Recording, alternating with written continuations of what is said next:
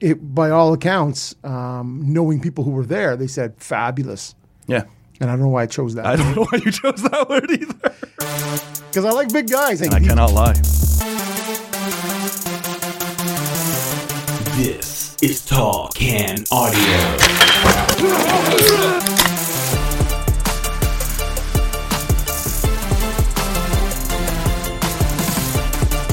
Episode 1126 of the Tall Can Audio Podcast, off and running, coming to you from our studio in beautiful Bytown, Canada.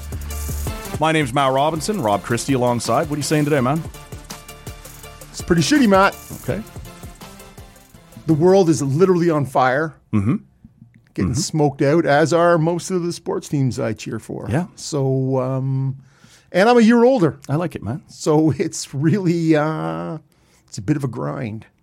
What I about applaud you? the wordplay. I, I, you are here. Uh, we're we're a day past. I guess two days now for the good listener. Uh, Rob finishing another rotation around the sun. Does it feel any different, man? Yeah, it feels it feels very much the same. Okay. Very much the same. Although it was nice. People came with gifts of beer Oh, and three racks of uncooked ribs. here, cook these.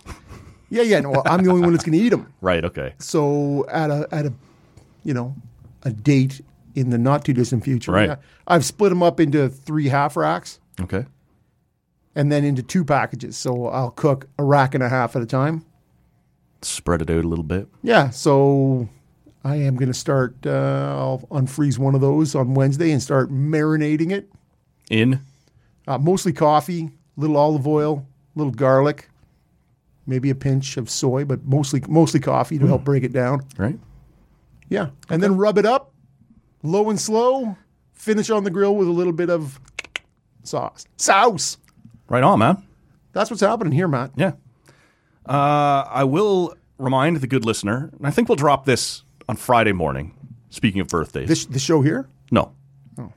They'll be hearing this one already. Yes. As, as the, uh, we have an episode coming up, speaking of birthdays, that we're going to drop for you on Friday. Is uh, Rob taking a swipe at or stab at Oh. And it'll be a swing. at uh, a lot of the music that's going to make up the playlist for my upcoming uh, 40th birthday disaster. And um, I- it's funny, actually. I was texting with our buddy Bunda there on uh, on Saturday night while the UFC was going on, while the CFL was going on, NHL was going on, all the all the sports goings on. And uh, we were talking about uh, a few different athletes, and I, I don't want to out him here because I don't want him to get in trouble at work. But he was unhappy with somebody, and uh, he sent me the following text: like, "Guy's been around for years and has zero sexiness." And I suddenly, I want that on a banner hung at the party when we One show up. hundred. I- I'm like, he absolutely knows you. Yeah, exactly. So I don't think he was talking about me, but I love it. we're gonna we're gonna work on that. Uh, so we'll drop that for you on Friday morning. Little uh, talking about an old man's favorite music over the course of his Old life. man, don't take a look at me now. Yeah, little Cialis and Chains. We'll uh, we'll call it maybe as we uh, as we move through this. Nice. Beers. You got beers. I got beers. What are we Beers. drinking today? Um, yeah, some of the beer that got brought to me I've never had from this brewery. So this is an English ale coming in at 5.3% from Lake on the Mountain.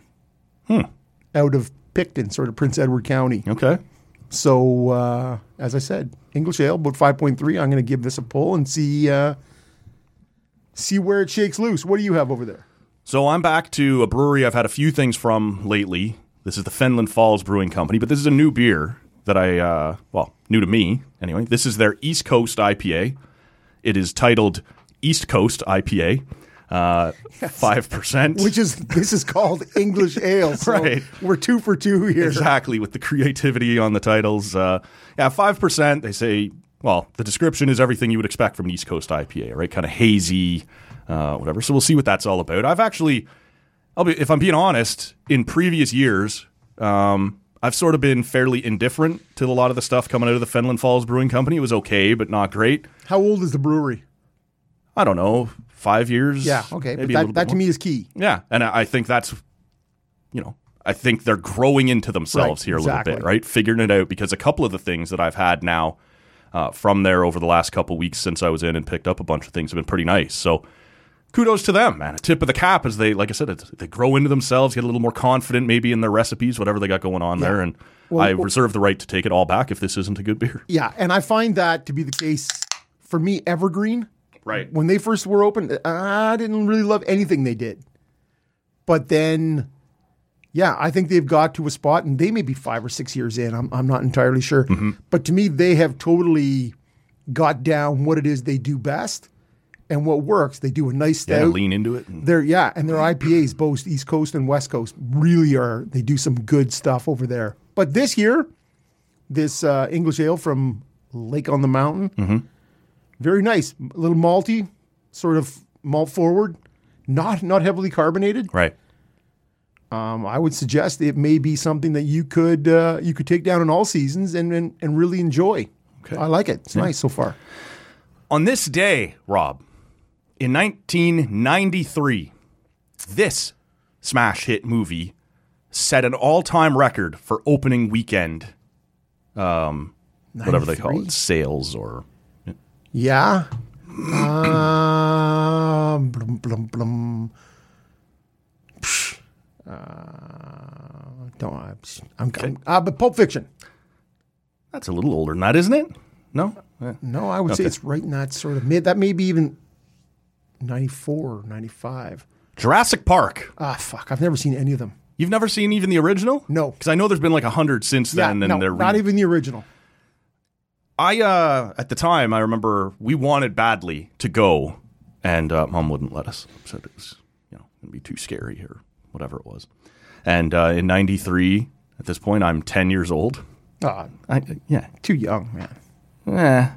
but I do remember by the fall, maybe a little bit later than that. It's out on VHS, and uh, Dad stops on the way home with us in the truck. Once runs in, picks up a copy, and, and we did get to see it, but much later. Um, I remember being more amused than scared very early on. There's a bunch of scientists digging through a giant mountain of dinosaur shit, which for a 10 year old was hilarious, right? That that was maybe the most memorable thing the kids were talking about after they had uh, had seen it was the giant pile of dinosaur shit. How big that pile was. Right. Is Um, that one dinosaur or is that many man. dinosaurs? Yeah. And uh, what are you hoping to learn in there? But anyway, it was um, at the time, man. I remember it, it being huge, right? It was, and it was one of those things that became like the McDonald's themed, whatever the Happy Yeah, yeah. Meals and all that's like one of those uh, at the time. Five hundred and two million dollars on opening weekend. Um, and that was the all-time record for an opening weekend. That record is now held by Avatar? one of the Avengers movies Oh. at something at 1.2 billion. Now I don't know what that you know 93 dollars to 2023 dollars Yeah, is yeah. and how that all shakes loose, but uh, It's it actually has obviously 47 been cents. unseated a few times, but uh, yeah, By, by Vinny Jason, Aquaman. obviously. I'm surprised you hadn't seen it, man. It's just one of those ones that Yeah. was so big at the time, and And I, I want to say the 90s were that period where I'm sort of in my 20s. And standing behind this theater drinking instead of going in and watching it. oh no, I'm, I'm, I've graduated now. I can go to bars now, and legally I don't need Could, to stand but- behind. yeah, exactly. The dumpster fit in better. The dumpster is so fine. Um, yeah, like uh, so. None of the Jurassic Parks, none of the Lord of the Rings. no, but those came significantly later. Late 90s, I would say. Early 2000s. Any of the Star Wars is is is. Uh, four, five, six, one, two, and half of three. Okay, How about that? But none of the ones after that. so four. of- So th- that's that's the new What hope. order they That came is out, that is yeah. the original 1977, 78 one. Four, five, and six are Never seen any of them. really that to me is way more f- fascinating than than Jurassic Park. than or me Lord not of the seeing Rings or- Jurassic yeah. Park. Now again, the original Star Wars came out and I was like six or seven. Yeah. and it was a phenomena, right? So There's a time when at, you know, I, I, obviously it came out before I was even around, right? The originals, and so in the 80s or 90s, when you just as a kid see anything in like yeah, that shitty production value, you're like fuck off, I'm not Yeah. watching that, right? And then time for that. by the time the new one started to come out, I just wasn't that interested. And You so were too yeah, old for- probably yeah. Yeah. But it is interesting because as you know, for a time there, and I don't know that I'm totally past it, but I was a bit of a Star Trek nerd. So I don't know. I, I know there's a tribal thing there that a lot of people get into. Like 100%. If you're into one, you're not into the other. I never really felt like that. But yeah, through kind of 10, 11, 12, uh, I was big into the next generation, right? And so it is interesting that if you're like sort of half into space stuff anyway, that you never would have checked out any of it. And I just, yeah, never did. You wanted to get into one of those fantasy chambers or whatever those things were called. The holodeck. The holodecks, Yeah. exactly. I could have some fun with a holodeck. You're going to get in there with uh, whoever the psychologist was. Counselor Troy? Yeah. You see- No, it was always uh, Lieutenant Yar. oh, the blonde. The Blonde is uh, it Ah, was see, like you, you strike me much more as because Troy was buxom of both bottom and uh, breast. true. Yeah. I thought I figured that to be way more in your Okay. in your wheelhouse. Wouldn't have turned her away from my holodeck, It's okay. but she wasn't the first invitation. And I don't even need an invitation. You just make your own. I'm in my own holodeck. Right. I don't know if you want to make your holodeck look bigger. Trim the bush around A lot of it. things look bigger in there. Yeah. You wonder how. Uh, anyway, let's not go. To- we had a, a fairly important passing away in the world of sports last week, Rob. Yeah. Yeah. Well, you got to help me out. The Iron Sheik. Oh, I did hear that late, Yeah. like on Friday. Yeah, Thursday or Friday. Um, He and Nikolai Volkov. Hey, as- of i- course. In the mid '80s, Yeah. doing their sort of uh, got the you got the Middle Eastern guy and the, Russian guy. and the- yeah, Yeah. yeah. Hulk, of- Hulk Hogan, I kick your ass. And I got the Paisley stuff going for him there. Yeah, Oh. the Iron Sheik. Had a second life online. There was some guys that helped him uh, run a Twitter account that was basically just like, uh, he'd take a quote or a song lyric or whatever and just turn it into like, in good times and bad, go fuck yourself. Or Yeah, I uh, think the, the final thing he put out was "fuck the wildfires." yes, exactly. And who can't relate to that? One hundred percent, man. The Iron Sheik, though, uh, I'll just dive in quickly. The Is camel clutch. Yep. The the guy who helped kick off Hulkamania. That's who Hulk Hogan beat in ni- January 1984 to win the championship for the first time. Or the Iron Sheik was the champion. He was the champion. Now he's this is He's like from Toronto or something, isn't he? I think he's from Iran, uh, No, okay, and then but- settled in Toronto. I yeah. believe. So, but I think he came through like Maple Leaf Wrestling. Yeah, for a long time he, he did work in, in Toronto. Was one he traveled around though, as was you know you used to do the the circuit? territories Yeah. and, and whatever. But one of the ways that you have to, if you're thinking about booking a professional sport, right, writing what you hope people will believe is a sport, Bob Backlund had been the champion from 78 to 83. And he was the most popular guy in that New York territory, that kind of early stage WWF. And you don't want Hulk Hogan to come in and beat him because now you have two good guys, right? Will people turn on Hogan for beating your longtime hero? Thunderlips. So you have uh, you have what you call a transitional champion, a bad guy that wins the title from Backlund in dastardly fashion, Must have been a backdoor job. and uh, and that happened in November or December of '83, and then in January of '84, Hogan is now the the conquering hero there to avenge Bob Backlund, right? the And real it's a- American. A, little storytelling. So anyway, just interesting that he is the the bad guy that kicks off that whole Hulkamania All American thing that that basically lasted the rest of the '80s. Man, Is, uh, See, E, and and and I I give you lots of shots Yeah. Mm-hmm. about the wrestling thing. But sort of between 11 and I don't know 14, 15, like if I was taking the bus, so my mom lived in Ottawa, my dad and I lived in Peterborough. right? And I'd be taking the bus back up and down the 7. And I, I would often grab a magazine and you could get wrestling magazines. Yep. And they would have all the Oh, I know. all the rankings Sure. and, you know from the different uh, circuits like there was still all these all these Territories. Yeah. yeah, and so you're sort of going back and you're like, bah, like I don't know who these Von Erich guys are, but they, if they're not in the WWF, they're not they're not legit, Right. Right, and so yeah, I- And because that's the TV we got here. We didn't get I- yeah, of course, the Minnesota territory or the Texas territory with the Von right, or, Erichs or, or those or, the Carolinas, Yeah. right, big in the Carolinas, and so right, man. you had like because Kurt Henning was was was down there, like there was all Mm-hmm. these people that came from those places, right, and so anyways, they uh, you're be- you're better with me with the 80s or that era, yeah. for sure you are right in terms of of what's gonna what's gonna really work because that whole maple leaf wrestling and some stampede wrestling like Yeah. a bit of those too uh, Sure. right? You know, Abdullah the Butcher and Dino Bravo and all that. Like that to me is when Roddy Piper was there. like Fucking that. right, man. that to me is is is sort of when I was like, "Ooh, I don't know what this is all about."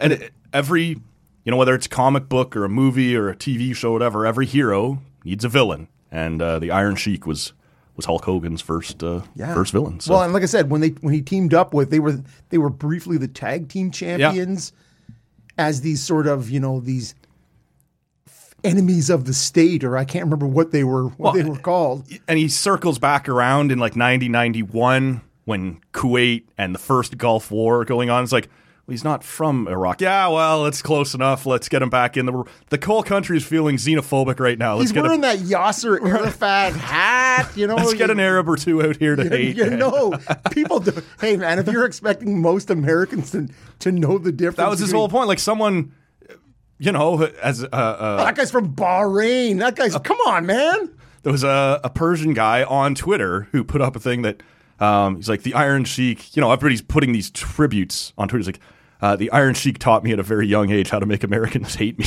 And You're like, okay, I guess that's useful information. But like, I guess it's a matter of perspective, right? Like that guy to some uh, Arab Amer- or Arab Americans or just Arabs was uh, one of the only representatives on TV. Now, yes, he was playing a villain, but there he was in popular culture, and maybe they related to him. I have no idea. Well, and I like his, he had the he had the boots with the little curled toe, like, course, like yeah. Aladdin, or like that's something you're gonna. see. Anything you could do to make it more stereotypical. well, and if you thought he if he is, if he was from Iran, yeah, well, and Iranians don't even see themselves as Arabs; no, they're not Those Arabs. Persians. But like Yeah. I said, he's close enough. I know, I, Yeah. I know. And As it's- far as it's just one of we those. know. yeah, and that's and that's how far the world has come in forty years, people. Has it though? Yeah, no, I was, I was just gonna say I left that open, like uh, you can figure that out or not. Yeah. yeah. Uh, where do you want to start, man? There's a bunch of different hockey notes here. I got one or two little things on the UFC we can get to. Why don't we kick it off? You're talking a little bit about the Jays. They've lost so far two or three to Minnesota, but that wasn't really the big story of the week. The week kicked off with Alec Manoa being sent down. We then fumbled through another five days of of Anthony Bass bullshit. Uh, I don't know, man. The floor's yours. Which of those do you want to start with? Well, the Bass thing is quick and easy. That He's an idiot. Well, and and the Jays have sort of shown their ignorance a bit. A bit. Like you had the opportunity last week when we talked about it to just waive the guy or do whatever you need to send him down for blank. And instead they wait till Pride weekend. And then they send him down saying this is mostly a baseball decision.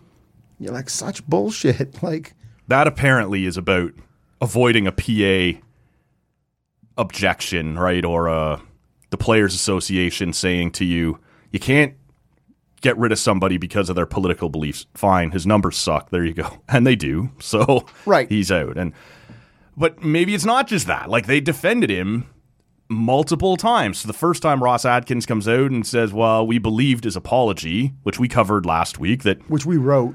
you're not yeah you're not really the guy that he needs to convince um, and then early this past week they they give him a chance in friendly media owned by the same company to come out and clear up his thoughts and instead he doubles down and then Ross Atkins comes out and s- on Thursday and has a presser that says, you know, we really believe in this guy. We think he's going to make an effort. All these sorts of things. Um, you know, it's not as bad as it looks. And Bass comes out about 15 minutes later and triples down, going, no, actually, I still believe everything about it. I just agree I shouldn't have posted it. You're like, oh, a swing and a fucking miss, right? And you just made Ross look. to and so the next day, they're just like, fuck, whatever, we'll waive him. Because also, it had come out they were going to have him catch the first pitch on Pride Night on Friday.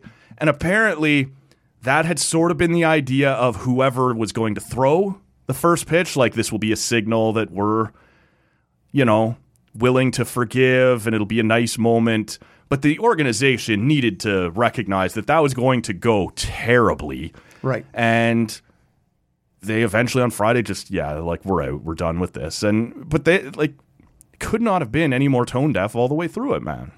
Yeah, him or the organization. Both. Yeah. Well, and as you suggest, there's other pressures there, right? In terms of, all right, what can we do to rehabilitate this? Nope. Nope. He's telling you he doesn't Yeah. feel he needs to be rehabilitated. Yeah. and so then you just sort of go, okay, well, I guess we'll uh, we've tried, and um down you go. Away Oh, you go. Yeah. and away you go. And and so you had to find some way to make it as palatable as possible to the PA or or whatever it may be. But to me, his his his play alone is It's not good. Yeah. You can't suck at your job and be a distraction to the organization and expect to hang around. is that, is that true? That is true. Okay, notice. Okay, Yeah. understood. Coming from TCA HR. Yeah, there you go. Oh, Well, and not only that, Monday. Monday's a new week, man. Monday's a new week, and so we're here to go. Uh, it, it just could not have been bungled. And, you- and like when you announce that he's going to catch that first pitch, like you're putting the onus now on the LGBT community to forgive and forget. Like, look, we're pushing him out here in front of you. He, he's trying, but he's not trying. He's, not trying. three times he said, "Yeah, no, fuck these people." Is basically his stance. And so, no, the onus has to be on him and on the organization to not make Pride Weekend about Anthony Bass's a whether it is his. I, I think I said on here if he had been clearly out there making sincere apologies, he did meet with the head of Pride. If he was taking advantage of chances to be uh, educated, whatever you want to call it, then maybe it would be a way to show a sincere effort. It was his idea. I want to be a part of this. I'm sorry for what I've done. Maybe. But he didn't do any of that. And so, no, you don't shove him down these people's throats Yeah. on the one weekend a year you acknowledge their existence. Well, and and, and last year the uh, it was a night. I'm not sure if they did a weekend last year, but it was certainly a Friday night game, It sure seemed even this time like it was mostly about Friday. and they it, had- it was a huge success though last year. I, I, I can't. We'll Yeah. wait and see how it shakes out from from this year. But it, by all accounts, um, knowing people who were there, they said fabulous. Yeah. And I don't know why I chose that. I don't know why you chose that word either. Um, but uh, a good time was had, right? By by all, right? And so, um, yeah, I, I think it's an easy move and it's a no brainer, and it probably comes seven days too late. Yeah, and uh, I mean, if you're getting sent out for Mitch White to come up, who was getting just smashed around in the minors, like they weren't itching to call up Mitch White. and- Okay, wait, you're sucking at four or five inning stints. How about we just drop you down to one inning stint? oh, you're still getting hammered. Bringing in the Mitch White flag. We're waving the Mitch White Yeah, flag well, on this game. yeah, and that and that game on Saturday, and you're like, it's five three, if and you're bringing in Mitchell. It feels like you've given up. Oh wait, there's a three run homer. Yeah. Yes, we have given Like I up. said, man, that's, It seemed very tight that's for you to the Mitch White flag. for you to say, yeah, this game Bringing is- in the gas this can. game- yeah, We're burning it all down. Exactly, gas can grilly. Where see that? Um, but instead, it's, it, instead, it's it's you know, and there's a bunch there. I don't have a lot of faith in Simber. I don't have a lot of faith in. Well, that Meza. Saturday game was a disaster. Like Bowden Francis was there to sort of be your innings eater, but like he was starting to ha- like he was starting to get hit. The fastball already had dropped like two miles an hour. I get why people were mad that they pulled him in favor of Adam Simber because Simber wasn't the guy. But if you had left him in there and he gives up that home run, now you're mad that you know you left him in too long and he's not a major league It's, caliber. it's not a guy. win-win situation. Right, but they didn't have many options, right? Like their top guys had all pitched on a couple straight days, and the f- the the real the real crime on that Saturday game was that as soon as Simber's struggling, you didn't get Romano up, like, and ask him, sorry, you're gonna have to make a, a five out save tonight or or whatever it is. Yep. They just let him go and burn the fucking house down, and not good, man. Well, and, and the thing is, you came off of, and, and I know we'll touch on, we'll lead into Manoa with this. You came out of that Houston series where Manoa gets the absolute flamethrower put to him in game one, right? One third of an inning, seven run, seven runs allowed, just atrocious.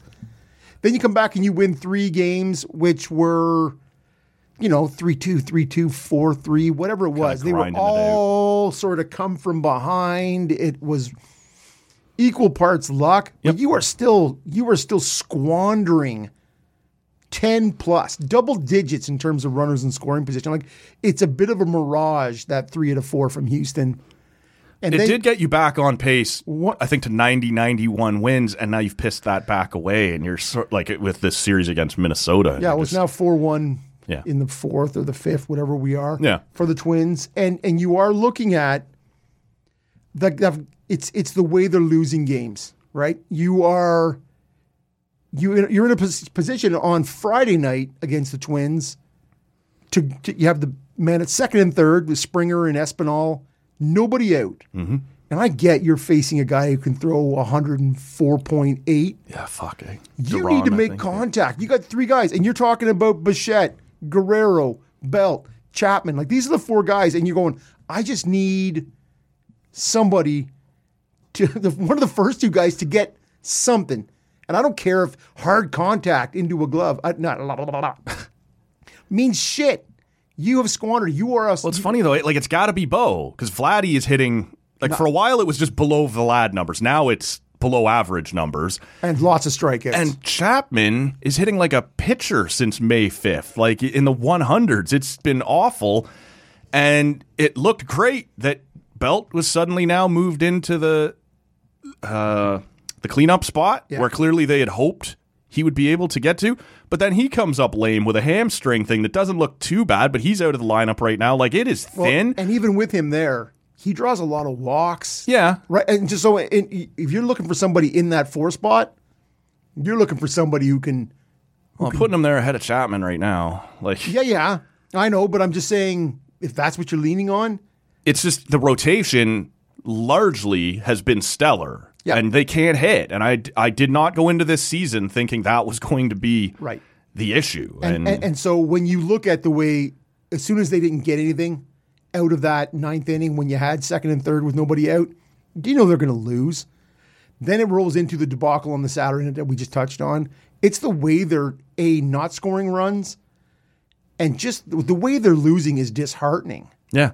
Well, and against Minnesota, who's leading that division at 31 and 32, like you're supposed to be better than these guys. 33 and 32 now coming Yeah, into wow. this game. So that to me is as somebody who it's I find it I no longer look to them to go okay that, that really you know anything within 3 runs is easily you know overtaken in an inning with this w- roster. It's not. not I- anymore, I, am no. not feeling I'm not I, I feel like at 4 nothing today in the first inning you're like that game's over whether that proves to be true or Yeah, not, yeah.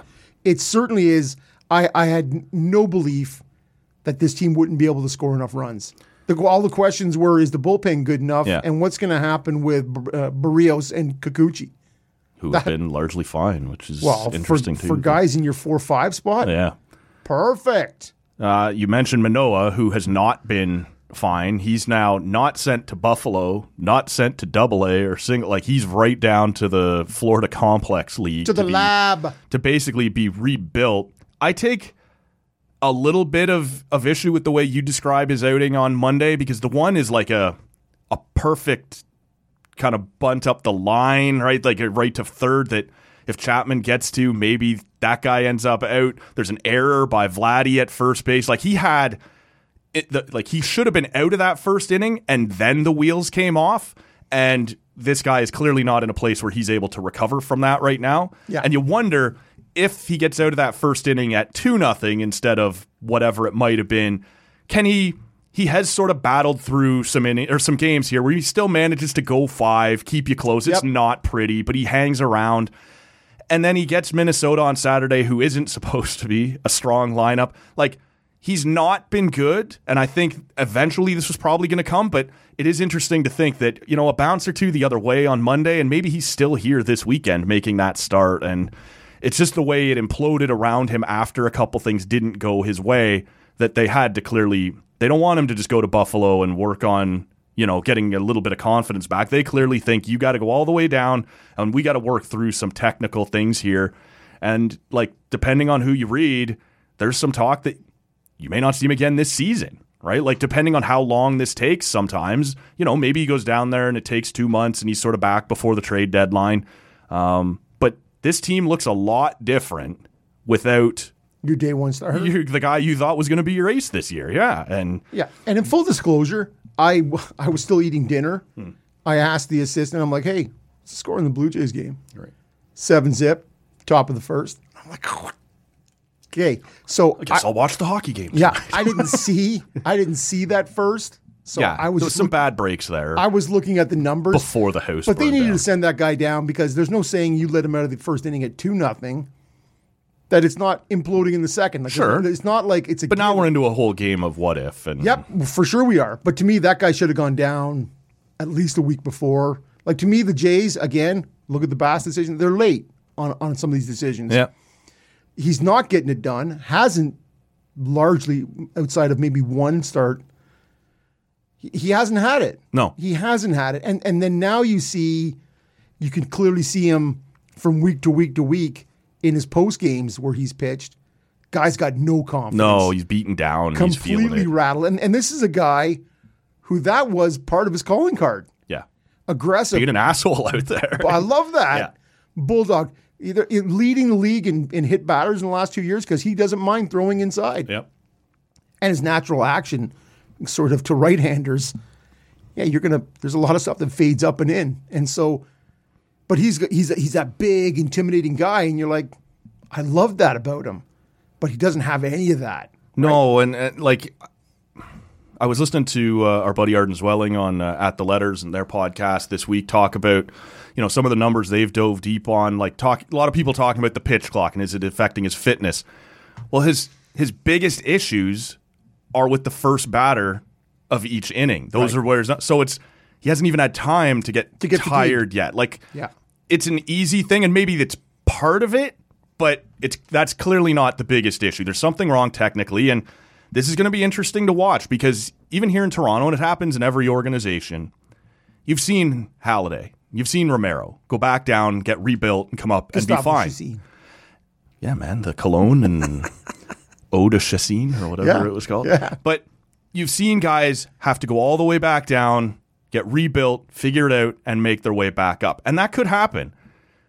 But there's also guys that go down and you just never hear from them again. Like baseball's a funny business, sports in general, but like once you've sort of lost it and then you've lost your confidence, maybe it doesn't come back. Maybe he is never that number one guy again. And I'm not saying that's what's going to happen, but that is every bit as on the table right now as the Roy Halladay redemption story, right? Yeah, and it was interesting. I can't remember who I was reading sort of last week when somebody brought that up and and they were saying, yeah, the, the difference with Halliday is he hadn't had the breakthrough at the major league. No, level. he wasn't already an ace and a playoff game one starter and right. a home opener He was starter. not that before he got sent No, down to that's sort right. of totally retool. And so, what a mind fuck that would be. Yeah. I'm back in the lowest possible level, facing 18 and 19 year olds that have just been drafted out of Venezuela or your Larry Walkers who just played hockey and have never really played baseball before.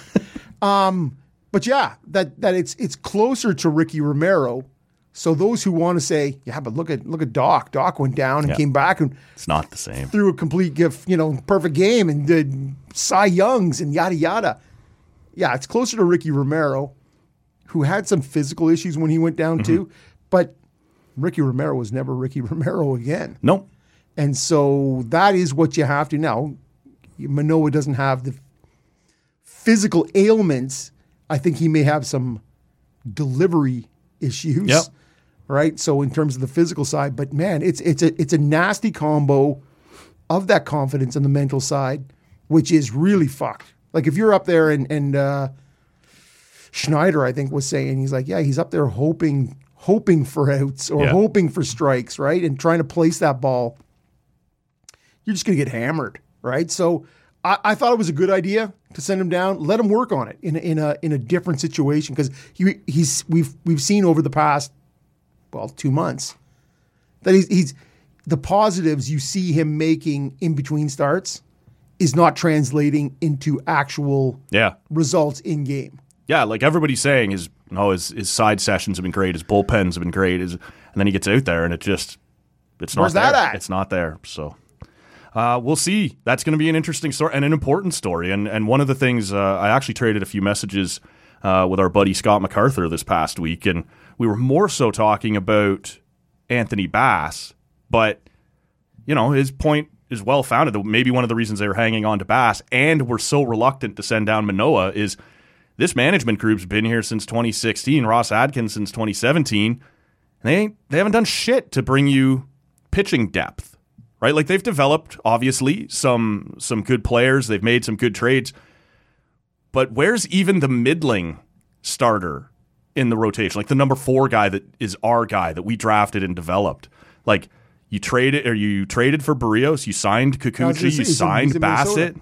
Yeah, exactly. You, you know, it, again, Gosman is a free agent signing. So Manoa is the only guy, and he's now down in the minors. Same thing in the bullpen. There's not much there that that you drafted and developed, and that's a stain on this management group, who you and I both at one point were quite cold on, kind of warmed up to with the way they Shatkins. rebuilt and, and started spending some money.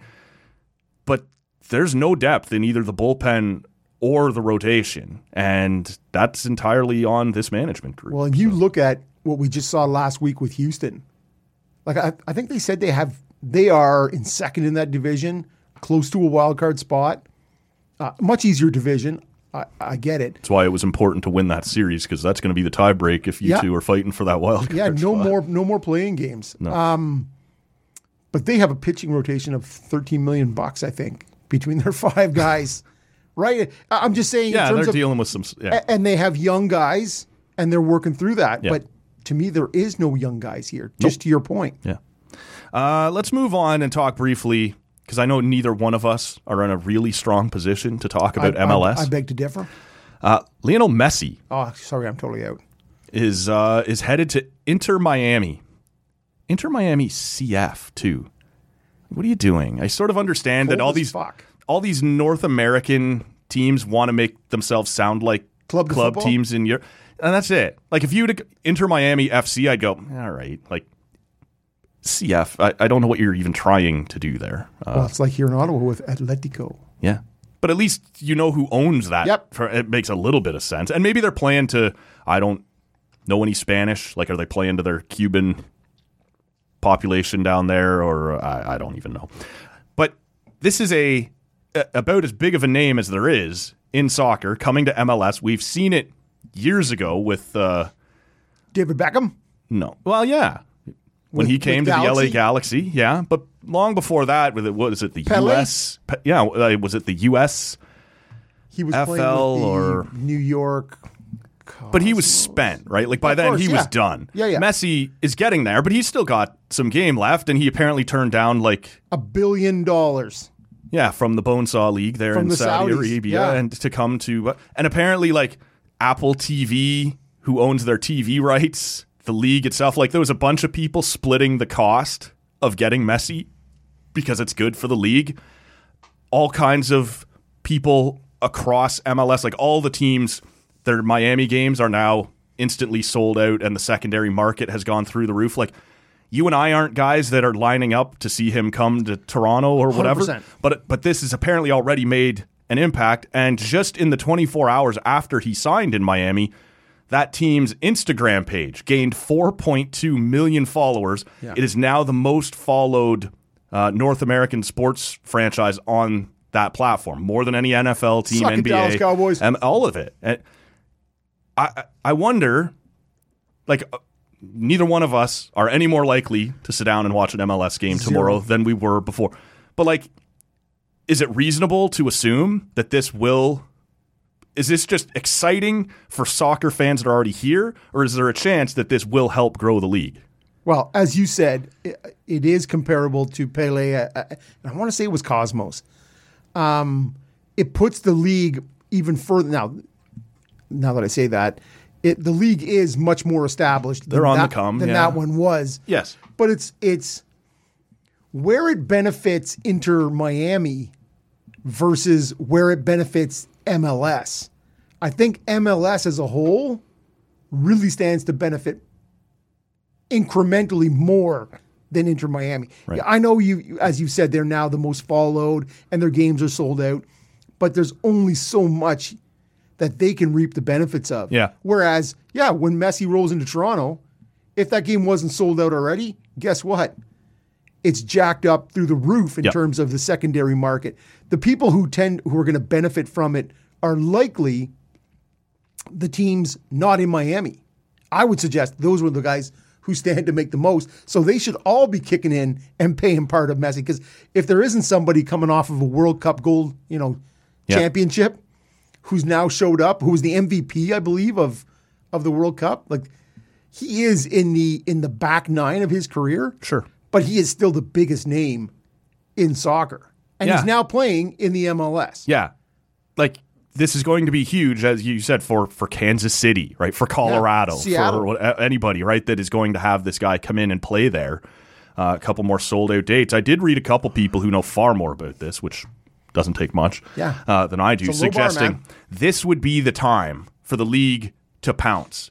You've got some attention right now. See, like maybe soften you know those cap rules that you have a little bit maybe spread some money around and see who else you can get to jump right now right and see if you can kind of capitalize on that hype and get a couple more of these big names to come over and they are strict and it's an interesting system they have like the cap is sort of controlled by the league Yeah. and the own like the money is all controlled by the league as opposed to by the individual teams, which is interesting. But it does mean you can kind of tweak as you go a little bit more if you want to, and they have done that in the past. Um, the TFC just brought over a couple of big Italian names here, and just before this season, it hasn't exactly panned out. That's been a disaster this year. But maybe this is a time where, hey, look, Messi just came, and see see what other big names might be willing to go. Yeah, I could see myself playing in LA or New York or or whatever and and and you know if you throw enough money at it maybe this is a chance on top of the messy thing to take a step forward I, I completely agree with you, but the money is still so big unless unless you are loosening those cap you'd have to Restraints. be you'd have to be the, the- in terms of the money made in Europe between the Yeah. five big leagues over there, it's it's you'd have to, I, I- and so again, I don't know what Messi is is making, but there's got to be sponsors. well it is interesting to hear that's right that your tv deal and your whatever are all kicking in to make this happen because they know it's good it's not just the league it's not just the team right? Which is which is an absolute cap circumvention, of course it is and so heads up, MLS. but as you suggest maybe can, you, you called the rest of the league and everybody said yep Yeah. bring that guy in like it's going to be good for I'm business willing to use a couple million of my cap space because I know well maybe not my cap space but my dollars Oh, I, I, I, am Yeah, just- to sell those and I'm just- tickets. yeah, to sell those tickets, Yeah. Uh, uh, which means beer sales, which means everything, Everything jerseys. goes doom, doom, doom, doom, doom, exponentially up, right? So, the, as I said, I, I firmly believe the league itself benefits Yes. greatest from his presence. But in terms of does this start a rush? Unless you are willing to and uh, have other clubs circumnavigate the cap, like Inter Miami is clearly doing, yeah because I don't know how you put turn down a billion to take whatever. Like even if you look at Beckham's twenty five mil, Yeah. which is what he signed forty years, twenty five million, way back in the day. yep I don't know how this works. How you can compare? Go, You're gonna have to get closer You than know what? that." That billion, that billion dollars. Nah, I'm gonna go over here because the chicks is hot in South Florida. Can't wait to get to Fort Lauderdale. and Yeah, so I, I, I, there- I have a bunch of questions, but I think there's a bunch of people at, at the MLS who are just going rubbing their mitts like, yes, guy. Yep. This is good for me. Agreed, man. Speaking of leagues with funky caps and, and maybe doing their best to gain attention wherever they can, the CFL fired up this past weekend. I would suggest to the uh, the good listener, if you haven't had a chance, go back and check out episode eleven twenty five. GM of the Red Blacks, Sean Burke, was in here. Had an interesting chat with him, and uh, interesting guy. Not a, you know, I, I was hoping to talk a little bit more about his time in Oshawa with him, but he, he kind of grazed right over it, as a lot of people do. I think Oh, for sure, but, man. yeah. Two years is enough, baby. Yeah, all right, I'm yeah. out of here. So uh, that is episode 1125 at talkingaudio.com or wherever you're hearing us right now. Go back and check that out. But Hey, just quickly, saw a picture. I was out. I was out visiting my mom a, a week ago.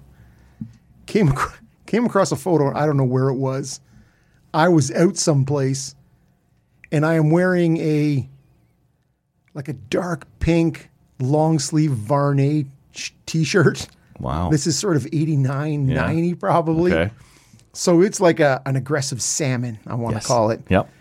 long sleeve Winterberry. long sleeve Varney, and and on my head I'm I'm wearing a a green starter Rough Riders cap. What which a look. Which honestly, you're like, who the fuck told that guy that dark pink and that rider green starter cap was a good The 80s was a crazy time. Oh man. my god, man!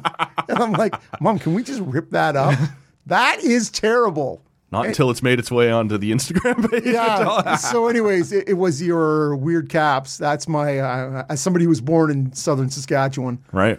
had a little bit of uh, rider green rider allegiance for a bit, but man, I don't know what I was thinking in that day. But carry on, back to you, Matt. Thank you. I'm glad you uh, took us on that little. Uh, I'd like to see this photo, to be honest with you. Uh, look, it, it, it was an interesting weekend. I didn't watch all of it. I did watch the uh, the Ottawa game. Yeah, looked a lot like last year, man. man, oh The great defense and Louis Ward, and that was about it, right? Out there uh, kicking field goals for us. It wasn't a great Arbuckle. game. Yeah, Nick Arbuckle. I don't buckle up, know. Calgary. We're coming for you. Yeah, we'll see them Thursday. Then there's an off week, and I think you're kind of hoping that by week four, it's Jeremiah Masoli back under center. Uh, I don't. They played all right, but yeah, it, it, it to me it looked an awful lot like the same things we saw last year, which was not supposed to be what happened here. Right? They they turned over a lot of the roster. Yeah. and Well, it's Man. a lot to still like. sure, except for the 19 for 35 and 175 well, yards whatever it with was four or five turnovers. zero TDs, three interceptions, Yeah. and you're like, that's a fucking horrible stat line. Yeah. And so, I- I mean, you try and be reasonable. They're still without No, their starting I am not QB. reasonable. No, I know. But Yeah. how, you can't be patient a whole lot longer, right? And Especially when this is Montreal. That's it. that's a team you're supposed to get ahead you got to of. beat those guys. Yeah. And and then you and and sadly for Ottawa, it's not like they had Calgary at home first. All the hype of the preseason and ready Right. to go. We're doing this. We're doing this. No, you have the home opener the week after. You had fresh, warm loaf in your bed against against Montreal, and now you got to you got to roll into the home opener. Fucking worst case scenario. Yeah, and your crowd's already like, here we go again, right? It, it's it was bad. Um, the one game I don't know if you had a chance to take a look at that was the most interesting for me was Winnipeg Hamilton, where 42 31 or it was Yeah, but at half it was like thirty-one to four. The Bombers just blowing the doors off Hamilton, and I flipped that one, going, "Pff, "We're done here, I right?" have no time for that. and by the time, yeah, the the fourth quarter's winding down, I circle back and and Hamilton's right there within ten. So I don't know what the uh, the Bo Levi Mitchell era is going to look like in Hamilton, but it was a bit of a shootout, but just sort of they each took a half as opposed to going back and forth, right? So I don't know how discouraged I'd be if I was Hamilton, but Winnipeg at this point um, maybe let their guard down in the second Yep. half, but still maybe looks like the class of of the league again this year. that's that scoreboard sort of run of play kind of thing, Yeah. right? Uh, you, you sort of have to go with the first half when Yeah. you go. If I if I want to wonder which side of that half is is the real deal, I'm leaning more towards the first half. I think you're probably right. But that 25-15 um, BC Calgary game in in the season opener, Yep. followed by the 1912 whatever it is like that 42-31 score that Give me more of that. that's what the CFL used to be. Yep. And and I'm not sure if the question is uh, has sort of we're at a historic lull in terms of quarterbacks in the league. Yeah. It just seems to be scoring is down, and this is anecdotal. I'm not going to bring any hard facts here, but it really look at those three those three games Mm-hmm. that we've seen. Now, you will all have seen Saskatchewan, Edmonton by the time the show gets Yeah. released. Sunday afternoon.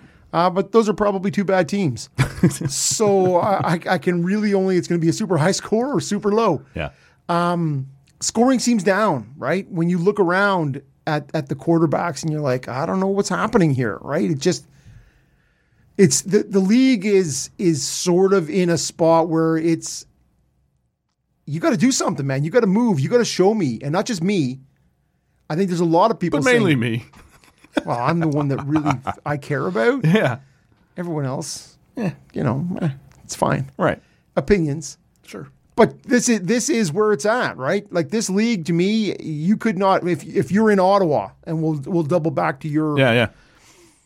this is this is a worst case scenario in terms of Nick Arbuckle coming back and you're like, yeah, okay, but now he's he's not under the La Police system, and and clearly Lapo had no faith in him, and Yeah, he's got a fresh start. fresh here. start, fresh start, and the Kahar- Kahari Jones Yep. regime is here, and you've had a full preseason, and you've got this all down. Yet, you still have virtually more interceptions than completions, and yeah, I'm exaggerating. Yeah. but it still seemed that's the way it feels, right? Like I watched part of the They just couldn't get going. man. part of the second quarter, part of the third quarter, into the early fourth, and you're like, okay, they put a little drive together, they had a little something going, and then he throws that fucking interception into double coverage, like a like a yeah, they're in the fourth, the right? big yeah, and the big bomb, and you're yeah, like, what are you doing, forcing that ball into that? Right. Like I went to see 14 year old girls flag football, where the where the quarterback never looks anybody off. And you're like, she's just, she's, I'm looking, I'm looking right at that guy. That's my girl right there. I'm gonna Yeah. throw, I'm gonna throw, and then you're like, psh, oh, it got picked off. I can't believe that. Yeah, I can't believe any like a 14 year old DBs looking and go, all right, they're not looking anywhere else. Guess where the ball's going? Nick Arbuckle. Yeah. I'm talking to you. Rough. Fourteen-year-old girl. Is it wrong? DB. No. Uh, well, I guess right. No, I, I, you're not wrong because you uh, you've you've selected him. I don't want to judge these guys until I see Masoli, and I wonder. The O line looked better. The O line did look better. The D looked great as Although it did most of last year 35 too. years rush, 35 yards rushing. Eesh. yeah. That's, that's Well, when you're not afraid of the passing game, like they're just gonna stack the box. Right. So I, I just I wonder too though about Masoli, like what version are you getting of him? He obviously didn't have a full camp the way he would have wanted to have. Like I think most of us assumed when this happened last year, he's gone for the year, but he'll be back for training camp and Yeah, yeah. everything will be fine. And he got, he, you know, there was some complications there. There was some infection issues, as Berkey told us there last week. Yep. It took him a lot longer to get back. And so now you wonder when you do get him back, what version of him are you getting?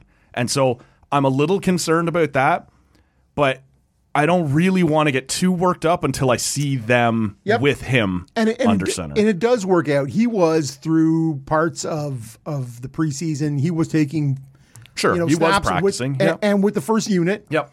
and you go, okay, we got Montreal, which we should beat. Yes. Then there's Calgary uh, and a home opener in Calgary. w- You know, no Bo Levi. It's it's going to be a slightly downgraded team, and then we have the bye. So they have this opportunity to go. If we can go one and You could one Get to one and one here. in in the first two games, have that bye. You af- you give yourself three weeks, yeah. and and then you start with Masoli fresh, sort of in week four, and you and you see where we're at. But man, you lose to Calgary in the home opener. Yeah. You're close. You're close to a death spiral. I, I know you have 16 games left, but man, that is not good. I guess we'll have to wait and hope that the East is shit again. Yeah. Well, I think that's a And, given. and that's on the table. Yeah, for sure. Ottawa needs to muscle up, and and they really. I can only speak for me, but I know there is a, f- a- a section of the fan base here in Ottawa that says, "Show me." 100%. you got to show me, man, because we have seen underwhelming results well, for the past two years, straddling the pandemic, right? Uh, underwhelming results, straddling the pandemic. You see, uh, former President Trump's got himself into a little trouble. He's been indicted again in Florida. Uh, the only thing I really wanted to touch on with this Yeah, yeah. was just the description of how they found these documents. He's got boxes in a shower at the resort and. Um, you know, one up on a stage at a ballroom and just tucked away in his office. Like, just they made it. so- There was a picture, I guess, of one of the boxes just tipped over with documents spilling out. Like it reminds you probably of Sean Burke's Durham College, res- like dorm room, right? Just shit all over the place. Yeah. and you're just like, the the description of these documents, man, are nuclear secrets and capabilities of our allies and our enemies and what. Yeah. He's like, "Ah, I'm fucking keeping that. like, it One's just- got a ring from a coffee stain on it. And you're like, what is happening here? And I guess there's a tape of him being like, hey, this is classified, but look at this. Like, look how crazy this is. And you're like, I've never seen a president more willing to admit on video, this is me committing crimes. Th- Let, let's commit some crimes together while I record myself committing crimes. We're criming. yeah, but you know what? it's not going to fucking prevent him from being the Republican candidate. No, I know. And I, he's going to skate. He's, Well, I- I, don't think this guy's going to. Ch- I think everything out there says what we've always known that guy's a fucking crook. And yet he's got Secret Service protection for life. Are they really going to put him in prison? with the Secret Service agent. right. And will this, and would this, as you just alluded to, did that change the mind of a single Trump voter? not a chance. There's like, well, he probably deserved to have them. Like, does a bu- Planted. Yeah. It was planted. he didn't do that. They put that shit there. boxes stacked around the house of In the- I love the in the sh- in, a sh- in an unused shower. yeah, and in a bathroom that like. Look, every guy knows the launch codes when he's sitting on the shitter to drop bombs, right? Like you don't need them written out in front of you. They're good to go. They're good to go. Man, it, it just was wild to see this come out. And like some of it, like I'm reading and I'm like, that's chilling. But there's a party that's also like, this is ridiculous that we've even gotten this far. Like, the- like you can't you can't have nuclear secrets tucked under the barbecue and on the patio, right? Like, Yeah, for easy reading while you're, Yeah. you know, something's got to soak up that sausage grease as it rolls down through the. I haven't put the little foil. Here, pan take in there. Japan's defense capabilities. Exactly. Wipe your ass with that. And the correspondence. yeah, I, I, and the thing is, I and I can only imagine, as entrenched as they are in in the states, that this does zero to move the needle for anybody. Those who thought he was a crook, yeah. I told you. Yeah. Those who who who support him, plant. Yeah. Right. It's just it's They've weaponized the Department of Justice. Stop. eh. right. And you've become most people in between have just become numb to all of it, and you're like, what does this mean? You just stop giving me. He's been indicted. He's been charged. He's in, Well, and apparently there's more to come. Like he's Uh. been charged in New York, now charged in Florida. There's almost certainly charges coming in August in in Georgia and DC Yeah. will also almost certainly Yeah, but you have these people saying, "Yeah, this will not, this will not keep him from No. being the president." You're like, "Whoa, well, I don't understand. Why People would just it? not- calling out for a dictator at this point. Why right? would it not?" And you go, "The guy's a criminal. The guy is, is actually convicted." And you're like, "What? Ah. that That's doesn't bother me? he's been impeached twice or whatever the deal is," Yeah. and you're like, "Nah, it's still electable." You're like, at what point? What do you need to do to not get elected? Hmm. Be a black woman? Trash the latest Kid Rock album. was okay, but this is it, right? Uh, go against the NRA? I have no Ooh, idea. there you go. Yeah. Like, what is it that, that makes you unelectable in the states? As well, as you said, probably being a black woman.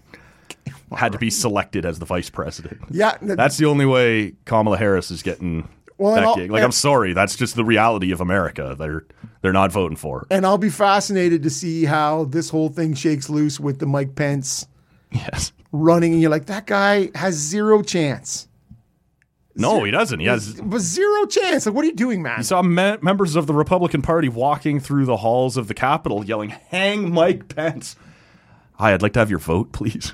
any chance? An- any chance? No. you got no chance. yeah, can I have? How about a flyer? Can, can I at least just read it? Give me a chance. Tell- we, can, we can talk afterwards. No, No. no. Okay, I'm still I'm still holding it in my hand.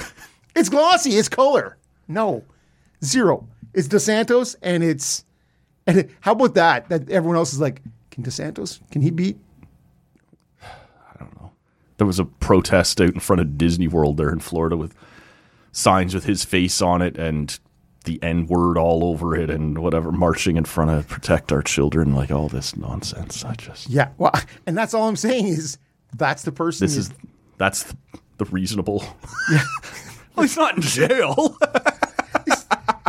he hasn't been convicted. right? Oh my goodness, what a mess. It's true, man. All right, we got a little hockey to talk about. We got a little fight to talk about. A little fight. Uh, first, we got a little beer to talk about. What'd you grab this time, man? I'm back to uh, s- staying with the lake on the mountain. This is Maggie's wheat. Okay. Yeah. And it's yeah, it's it's not apostrophe s. It's like multiple Maggie's wheat. It's weird. I'm not weird, little man. I'm not sure what's happening here, but um, Again, another part of the gift. So I'm just going to give this a go. I, I don't usually lean towards the meat. The meat. Yeah, that's what I, that Mm. the is- meat beer. That is what I said. love, love some meat. Um, but the wheat. I'm going to give this a pull. Uh, it comes in at 4.8, so Okay. it's a nice, you know. Coast. Coast home on the end of the pod. Yeah, and we'll see, right? I went from a 5.3 to a 4.8. I think you're getting even more boozy over there. How was Yeah. how was the end of that first? Did you like that uh, Fenlon East Coast? I did. Uh, like we said off the top, I thought they were kind of growing into it a bit. It was nice and and juicy, right? You sort of expect that out of a of a New England, right? So I, I enjoyed that, man. Okay, so, so this year, it's it's a little bit of that yeasty wheat forward, as you'd expect in a wheat beer, but mild enough. It's it's uh, it's subtle enough that it's not making me recoil, All right. which quite often a you know any of your Heffenweisens or any of those sorts of things. It's not bad. Okay. It's not bad. It's it seems easy drinking and subtle. And so I would say the malt forward of the English ale in the first one was good. It was easy drinking and subtle. I, I would say so far the these are the first two beers I've ever had from this brewery, but subtle is is quite often to me is is better. So if you can keep it in that range, unless of course it's a West Coast IPA, which you want punch in the face kind of hoppiness. Not bad, these two beers. What do you got over there? So I am having something new from our friends over at Nita, at least new to me. This is either the OMA or the OMA. It's a Northeast IPA. Uh, we've both had the OPA a few times. We the have. Ottawa Pale Ale. And so I assumed at first this was a takeoff on that, but there's nothing in the description or on the website that suggests what this means, what this stands for. So I'll have to ask our, our friend Andy. But it is, like I said, it's a, Uh, a New England IPA coming in at 6.5%, Beefy. which I didn't know when I grabbed it. It's not That's all right. yeah, it'll be fine. Uh, it's not like we're doing two shows here today, so uh, we'll see what that's all about. Like I said, this one is is new. The last time I was checking out some stuff from uh, from Nita, this jumped out because I don't think I'd seen it there before. So we'll check it out. Um, I want to talk just briefly before we get to the NHL about uh, Saturday night's UFC card, and it was looking pretty thin, so I didn't buy it. But uh, our buddy Bunda hooked me up, Yeah. as he often does. When's the last one you did buy though? two, three months ago. It's been a little slow the last couple cards. yeah, They haven't yeah, really yeah. been worth. Uh, so I, I didn't really want to buy it, but there was enough there. The co-main event I thought was going to be really good, and that was Charles Oliveira uh, taking on Benil Dariush, and, and Dariush had been undefeated for a while now. He was on the come, and Charles Oliveira Suddenly defeated. suddenly defeated. Yeah. Um, Charles Oliveira just lost the title last fall to Islam Makhachev. There, this is obviously in the in the lightweight division, and so it was going to be interesting to see how he rebounded because he had been champ there for a while and sort of owned that division. And look, he finishes off Dariush in the first round with a knockout about four minutes in. And it's a bit of a bummer for Dariush because he keeps getting close. Like he gets this close. Like whoever w- had won this fight was likely going to get the next shot at Islam Makhachev uh, in Abu Dhabi in the fall. And Dariush had been on the run and, and, and looked like this was his opportunity. And he stumbles at the finish line again. And again, against a guy like Oliveira. It's no Yeah. shame, but it's rough for him. This is going to take him a while to get back, right? Because there's a fight in July, I believe it is, uh, Justin Gaethje versus Dustin Poirier, and I would imagine if Poirier wins that, which I would bet on him doing, he'll be next in line for whoever wins this Oliveira Makachev. Sorry, you think Fourier is Yes, okay? is li- so. You're sort of quite a ways off if you're Dariush before you even get close again, right? Like this, those are we're talking middle of next year if you go and win maybe two more fights to get back there. So this moves Charles Oliveira um, a little higher on the list of all time wins in the UFC. And I know you haven't followed it as closely lately, but we're talking about all time. There's names on this list you will know. And if you're going to be on the list of guys who have, you know, won the most fights in the UFC, longevity pretty important, right? You have to have been around for a while. I got the top five here, and I just wonder if you want to take a stab at at uh, at any of these names. All time wins. All time wins in the UFC. So I know Oliveira is around 22. Am I right? 22? Charles Oliveira is uh, in fourth place with 22 wins. Okay. So is Jose Aldo in there? He is not. Is Frankie Edgar in there? He is not. Is George St. Pierre in there? George St. Pierre is uh, not. Okay. so bad start, Rob. Yeah. Let's just um Come on. You, yeah, yeah. yeah, it, yeah. They're, no, but names like, holy fuck, I can't believe that guy's still in here or still doing this, right? Like Um the cowboy man. Come on. ah Cerrone. Don- Donald Cerrone is in Cerrone. third. Uh, he's hanging out at where is he at? Twenty three Twen- so I'm missing one and two? and five. Yeah, well, I've already. Uh, um, and again, I'm I'm sort of leaning towards older guys, Yeah. but it's um. No, I don't know how. Okay. Help me out. Number one is Jim Miller with twenty five Wow, uh, Jim Miller, you could have given me a thousand guesses, to be number one, and I all would the have time. not have come up with Jim Miller. Andre Arlovsky is also at twenty three wins in the UFC. Wow.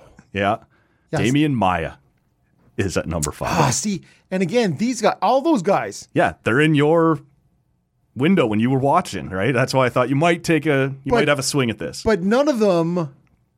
none of- legends. none of them like, are all- legends. No, Oliveira's probably the best guy in that group. Like, And, but but yeah, like Damian Maya had a nice career. I just did Cerrone, but See, but to me, Maya was always that guy in the welterweight division who was, you know, he'd take a run and he and he'd be a, a, a one or two seed and then sort of fade away, right? Like, and then come back and he just again longevity. Cerrone by the end of it, you just man, cowboy, hang it up, buddy. so we'll hit this quick, and I don't know if you want to subject yourself to it again. This is Donald uh, Donald Cerrone. Uh, Charles Oliveira also moves up the all-time list for all-time finishes. What, oh, guys who are guys who are above him, or is he? Where is he in the all-time finishing list? He is second all. ti- so I have the top five here of finished fights, knockouts, or submissions. Is Anderson Silva in there? Anderson Silva is in there at number. Oh no, he's not. Vanderlei Silva is in there at number four. Okay. So that's that's who I meant. Did I say Anderson? You did Sorry, say I- I- Anderson. no, so I totally meant. Of course, I totally nobody meant the Um, spider. picks Vanderlei when they could pick Anderson. Uh, How about Gabriel Gonzaga? no, No, I'm he has a sweet one, but I, I'm just throwing that out there Yeah. as uh, Chuck Liddell. no. Uh, I- are any of them older guys? Are Yes. they- yeah. Uh, how about BJ Penn? No, How about let's go with submission guys?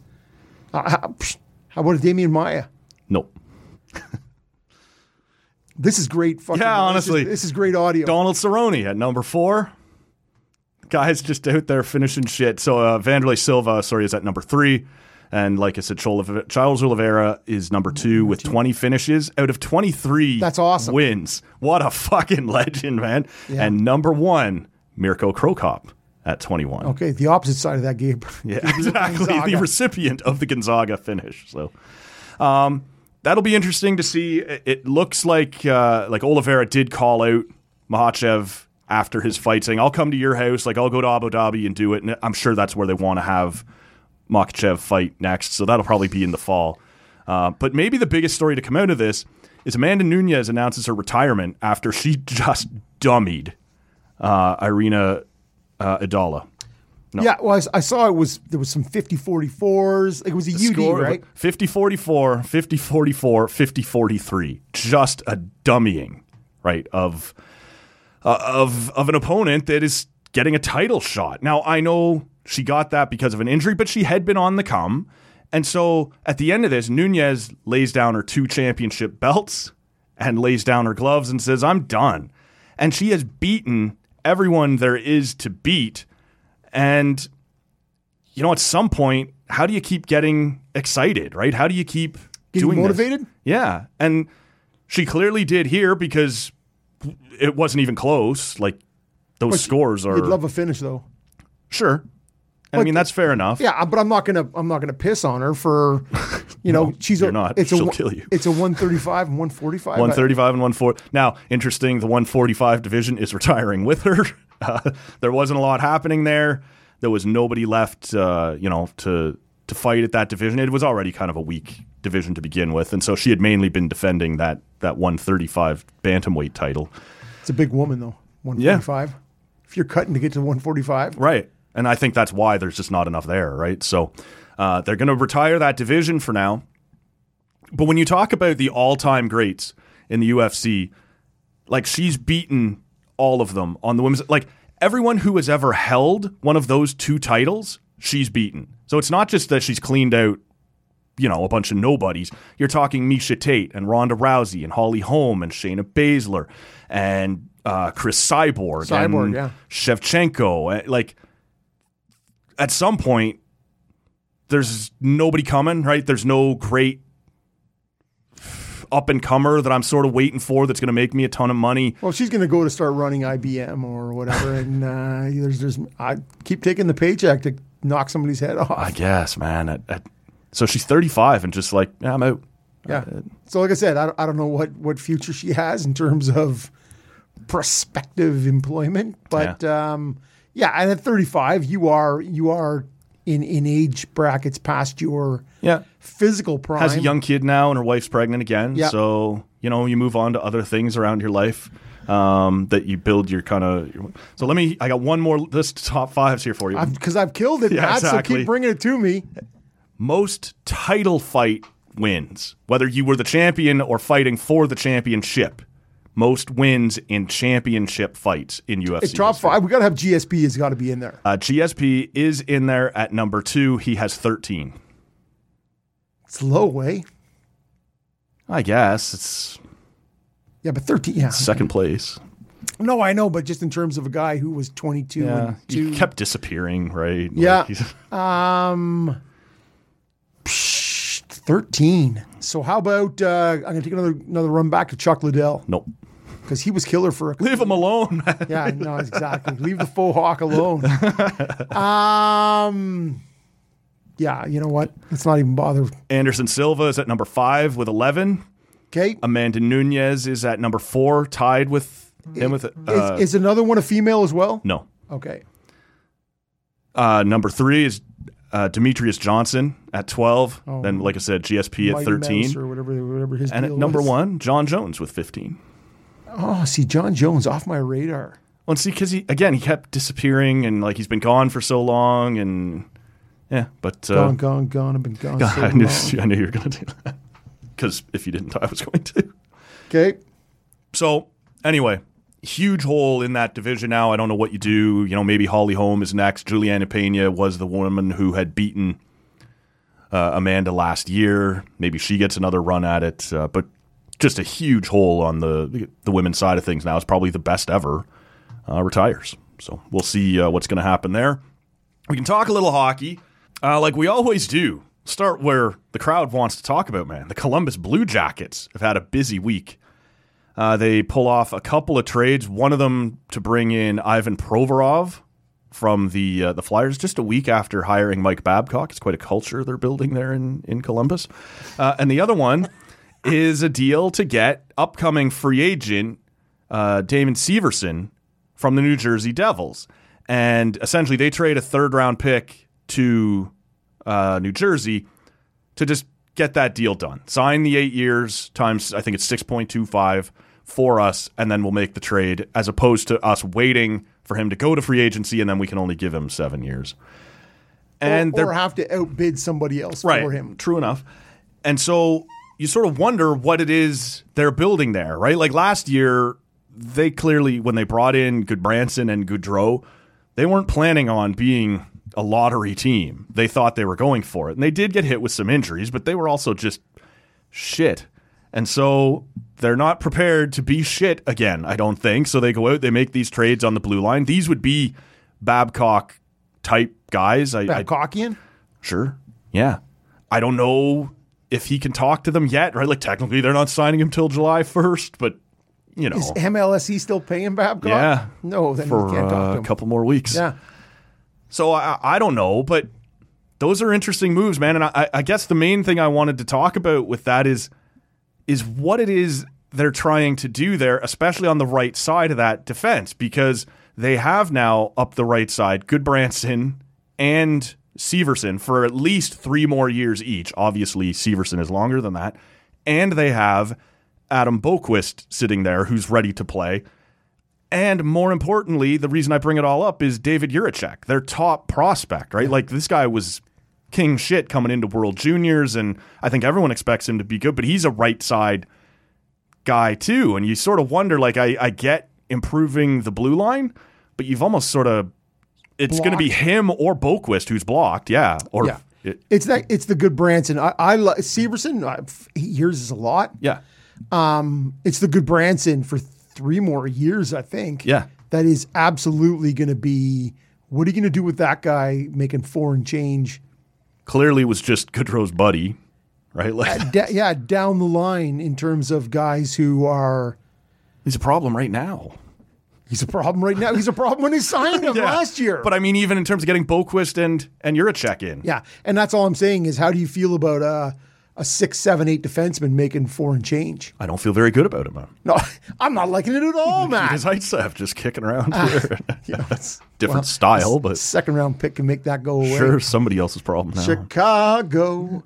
um, but yeah, I, it, it's it's you know they have Wierenski who was gone for most of last season, and and it's interesting what that looks like. I don't know what they're going to do with Merzliki and net there. Yeah.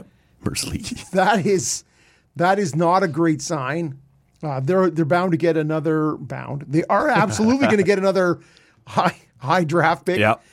Got Top the third four, round. third, Third, third. round. Yeah. I was. I said last week it was four. It turns out it, it's three. three. See, I was citing you from last week's show. Don't do that. No, I- That's I- a I- terrible lead to follow. like that that comes down to the whole Jets trading off Perfetti. right. Oof.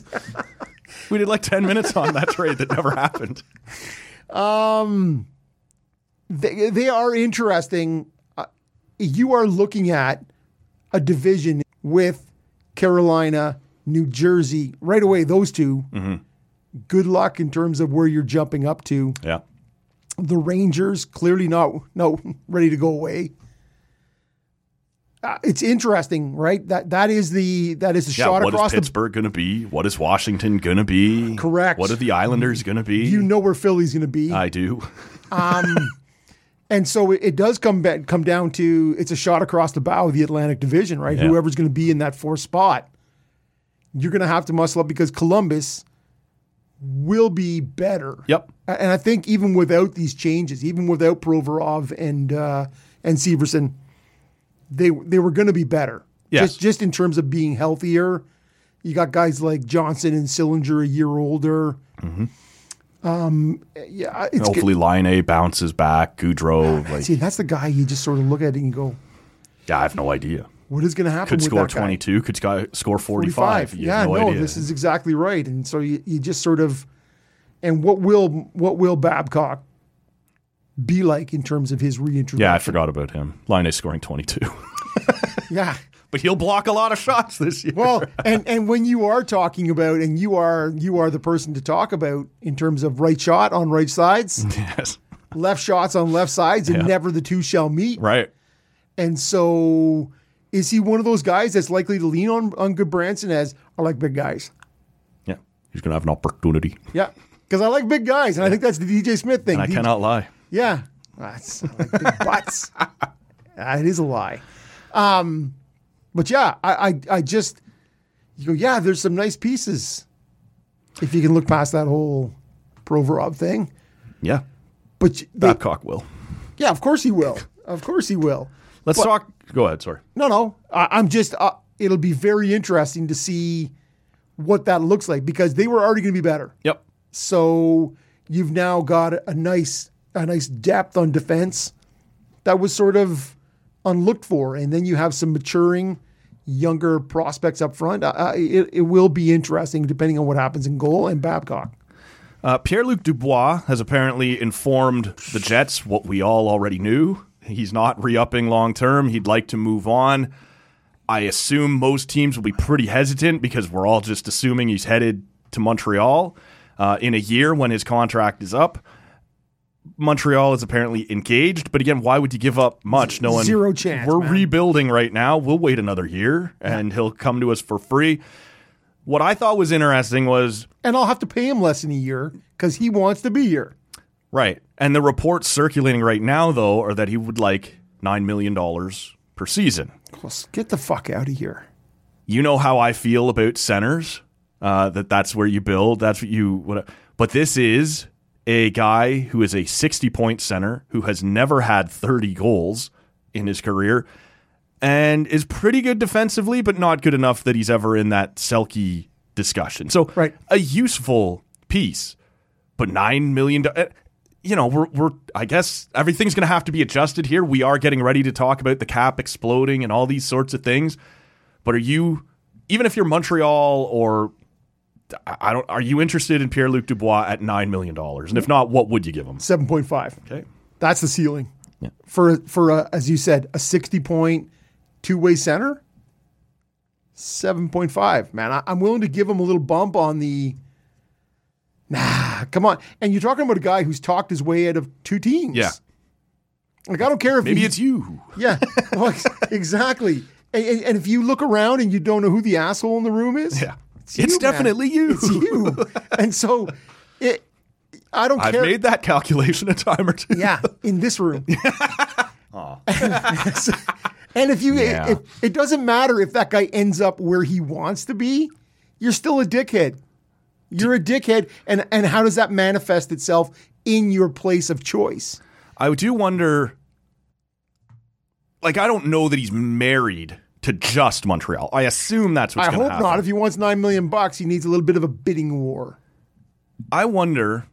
I don't know if they'll be back this year, but his contract ends next year. Are Krejci and Bergeron both about to clear out of Boston, and would they consider They, they still don't have the room. I don't have their I don't have their cap. not friendly- this year? Okay. But when he's an unrestricted free, like this year, he's only making whatever. I don't know if they could afford to bring him in or not. They're going to be tight up against it. Uh, they almost need Krejci and Bergeron to play because they have those bonuses from last year. I was going to say they have leftover money from this year that Yes. will apply to next year, even without those. Right. guys. So it probably doesn't work this year. I as you said, I don't have his contract in front of me right now. Maybe he'd fit, maybe he wouldn't. But next year, if he wanted 9, you know, i- if he was to be dropped in there with Pasternak and Marchand, you know, m- maybe that's a fit. I, I, I don't know if he's interested in that. Like maybe it is just I'm going to Montreal and that's it. But How do you think Charlie Coyle looks in Winnipeg? I think he's looking to get out. I was just in Minnesota. You're going to send me further north? It's a terrible idea. They need they Seven need, point five, they need to get they need to get creative. Boston. Boston. Yeah. Period. Right. One of their goalies has got to go. Swayman, I believe, is is coming up. Yeah. You have to start making. You got to start making moves. but they are also like when you look at that blue line, when you look at Marchand and Pasternak, they're not interested in rebuilding. They're gonna look. They're gonna need to find a center to drop in there to re- to replace Bergeron. Yep. I don't know who else is gonna be out there. Maybe he is a fit as that two way guy that. I still wouldn't give him nine million, but they might be desperate in a year and have to. That, uh, other than Montreal, that's the only place I've been able to look around and go, yeah, you know, maybe I could see that. Yeah. Well, and it will be. It's. But I'm not. I'm not wasting my time on PLD. No, if I'm almost anybody else, unless he's coming with an extension, I'm not making a trade because I expect he's just going to walk in a year to Montreal. Well, and I was going to say, even with an extension, do you want that guy? no, as you've said, he's already bailed on two franchises. Well, eh, so a- and at what point does he go? Yeah, all right, I'll go there. two years later, I'm disinter- Eh. I'm disinterested. You're like, Psh, I, don't, I don't need that guy. Anybody who's going to bring that, right? what are you doing in the room? And you've already looked at at, at a Winnipeg room that is Well, they're going to clean it right out. By the sounds of it, Shifley's going to go too. yeah, it's What a another trash organization, right? Like, Winnipeg. yeah. I don't I don't think it's a trash Oh, organization. no, I do. I just think Hellebuck's going to go. Like, they're going to. well, I, I just I was on the way over here today. I was looking at and Hellebuck said I I don't want to sign an extension. yeah, no, I'm out.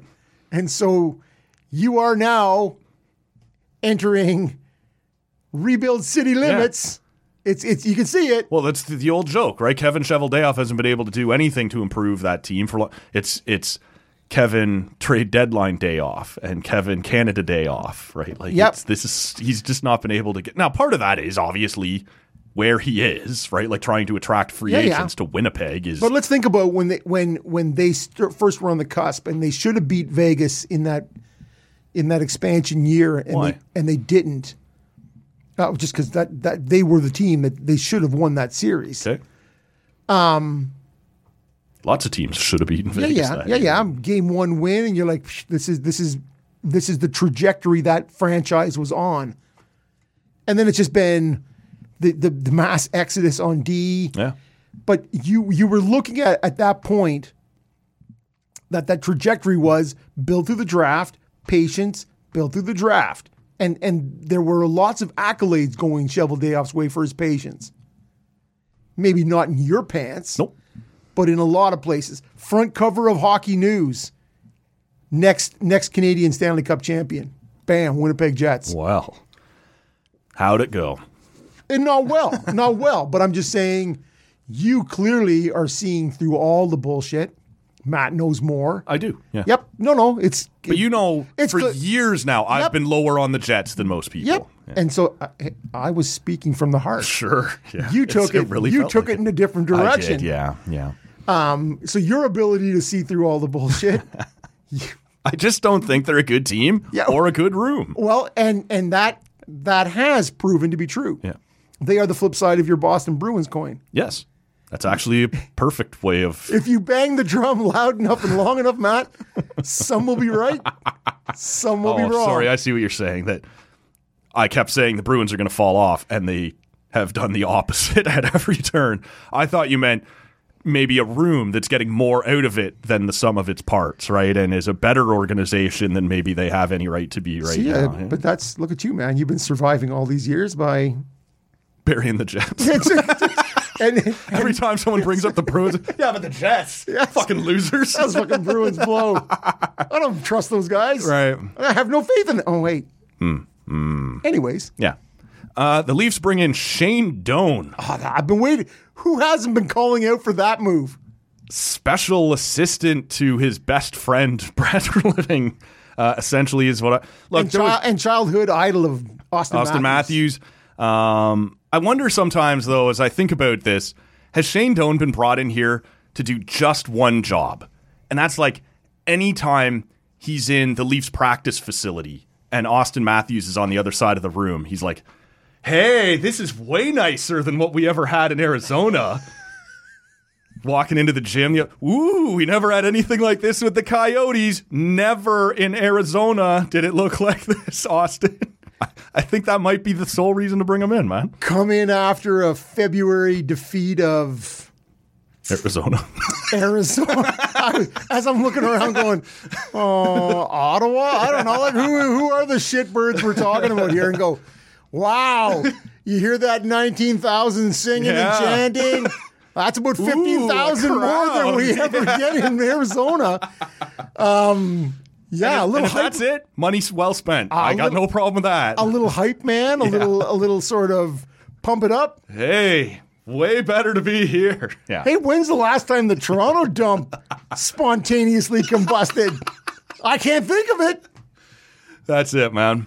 Yeah, there's there was a lot of talk going around when this happened about, you know, what a respected guy and a and a a leader, right? And a guy with, you know, plays playoff hockey. Would you like to guess how many playoff game wins Shane Doan had throughout his entire 20-year career So you mean games that he Games. participated in that where they his won? team won? Four. Yeah, it's much higher than that. It's 21, but not all in one year, or he'd have a cup. But over his 20 year career, 21 playoff game wins. Rob, would you like to take a guess at how many playoff wins the Matthews Marner Nylander group has? How many wins? Playoff game wins, not series wins, same Yeah. as Stone. Yeah. Okay. Uh, let's just go with uh, Yeah, he's doing the math. 12. I'm going to go with 21. it is 21. Yeah. Woohoo.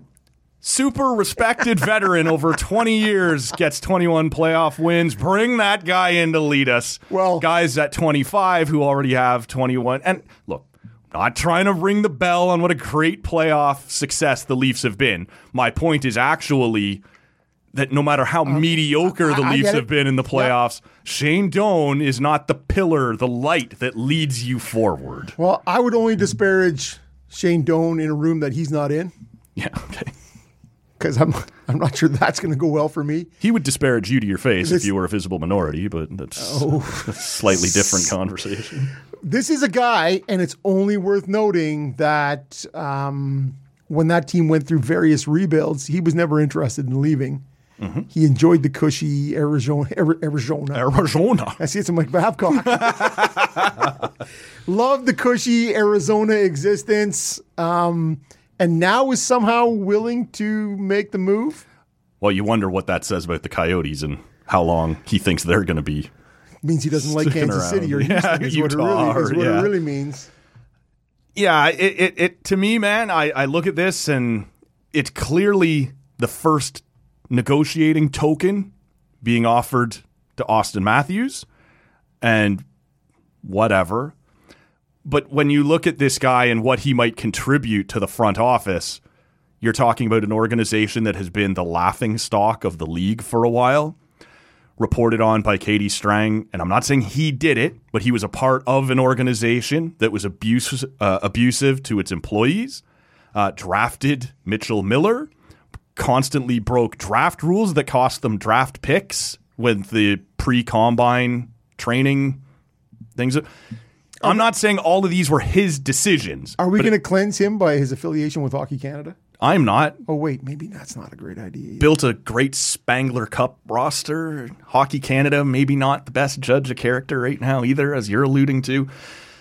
I just, I don't get this other than the, it's Brad Treliving's buddy from when they worked in Arizona together, and maybe does it nudge 2% Austin Matthews in the right direction? Um, you know, it was his idol growing up. Yep. I, I don't, but I look at this and go, I don't, I don't understand what this was supposed to bring to our organization, right? To to improve them, It- it's just a guy, That's just a guy. just a guy, mom. yep. Well, I, I would agree. If- Now, do we count Memorial Cup wins in there? Sure, It's a long time ago. it but was, yeah, Guy was a winner. I think he was with Darcy Tucker. That's got to be a nice connection. oh yeah. Wasn't Aginla on that Uh, Yeah. Darcy Tucker team? That's a nice. Kamloops? That's a nice junior team. Don Hay coached. Sure. Look at that. All right. Again, like most things, Rob remembers clearly '80s and '90s. Uh, Alex DeBrinket DeBrincat.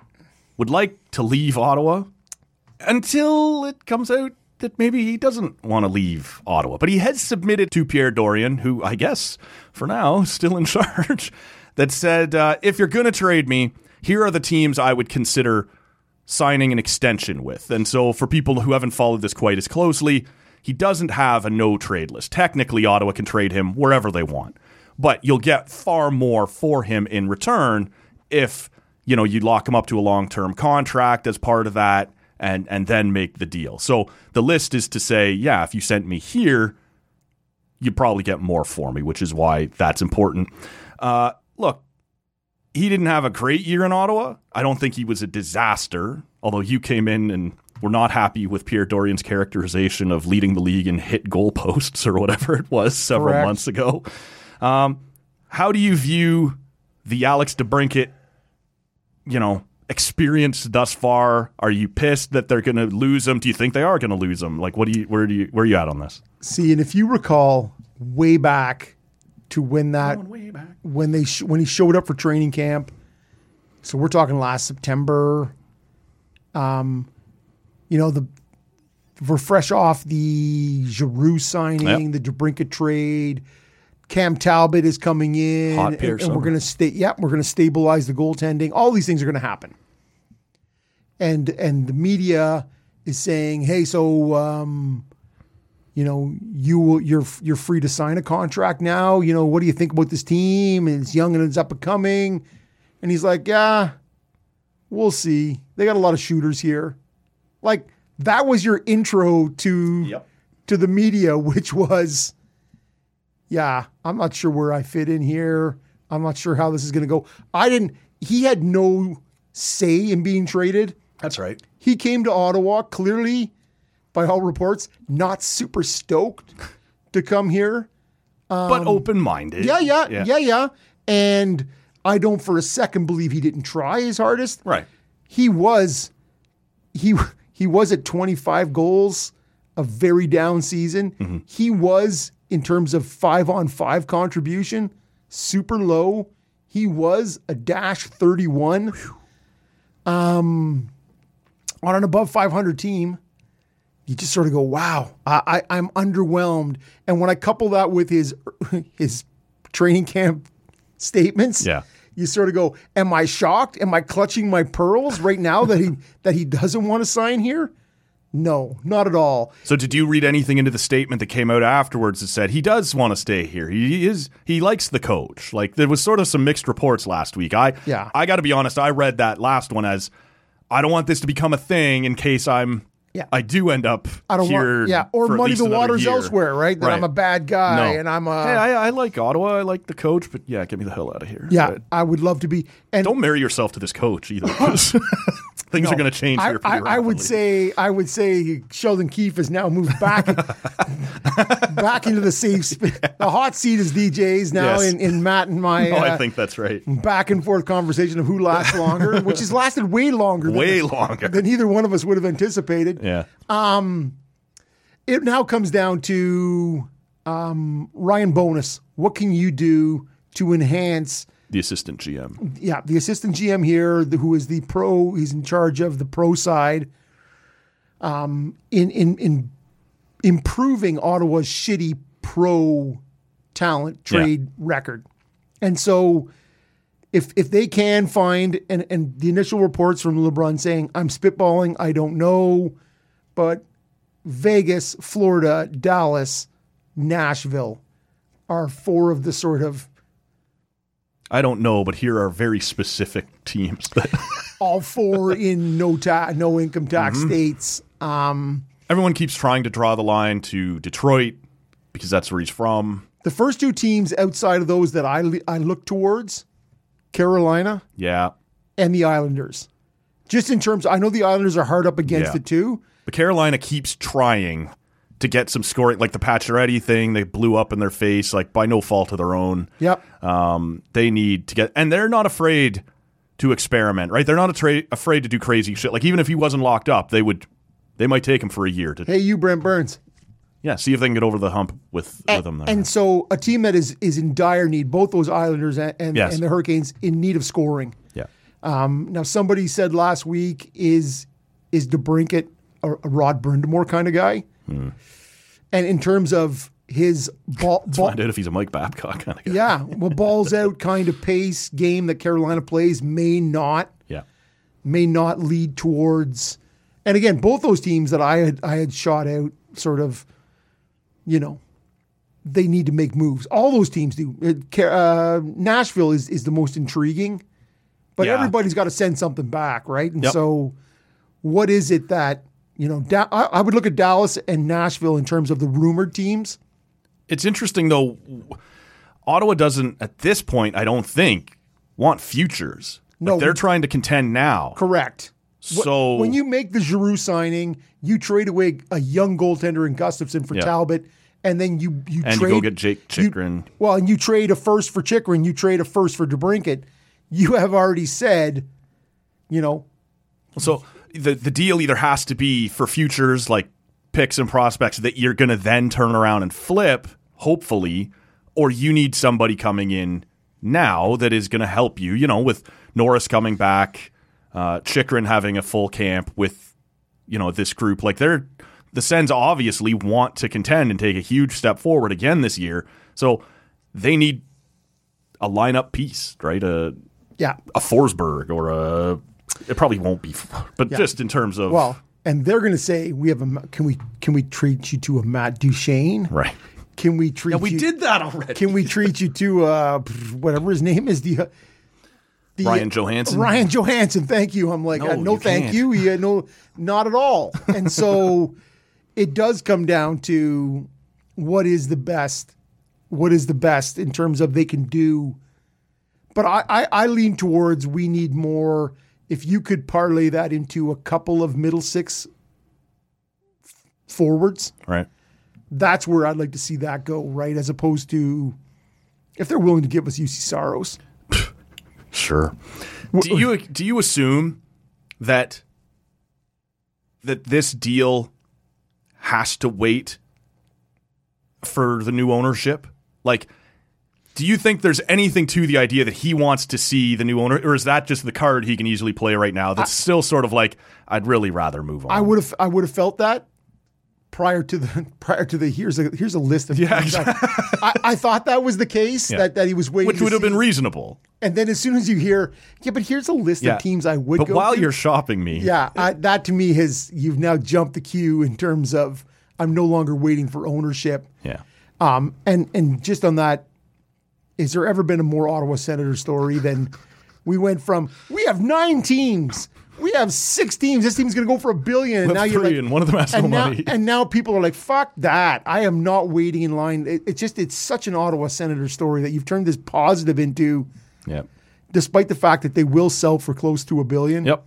That it's somehow now become this. Yeah, I've been saying that for a while too, right? That this is this is unquestionably going to end up in a better place than they were a year ago or whatever, 15 months ago. But somehow it's a negative. Somehow right now it's a fucking gong show and yeah, what you've dragged the fans through again is Yeah. So the DeBrinket thing, he's gone, and I kind of felt gone. I kind of felt like he was gone. As I said, as as far back as last September, you never got it. You never, in terms of with this young core, he just never seemed to, despite being of a similar vintage. Yeah. He just never seemed to mesh in terms of guys talking. You know, guys talking to the media, and they're like blah blah blah. He just never seemed to be dropped into that group socially. Right. Right. For whatever reason, he's a young guy with a young family, right? Which Yep. sets him a- already aside from a and lot of the single guys out singing Mr. Brightside. yeah, well, this is it, right? You have the Sandersons, the the Norris, the the Kachucks, the Stutzlas, Yeah. right? You have this group of guys who are already out doing their thing, and then you have the Family Guy, and so he- to me, he it was it was. I loved the trade at the time. Well, uh, I was I was positive on Yeah, the trade, Same. and but it There it- was some risk clear it- at the time, but yeah, but and I it- think we both liked what yeah it said. We're going we're trying right we're now. trying Yeah. this. You're going to bring in a two time 40 goal Yes. scorer. And you're like, that's perfect. And the guy said, yeah, he's a shooter. He's a shooter. Just didn't work out. And he was actually, his, he had far more assists than he had goals. Right.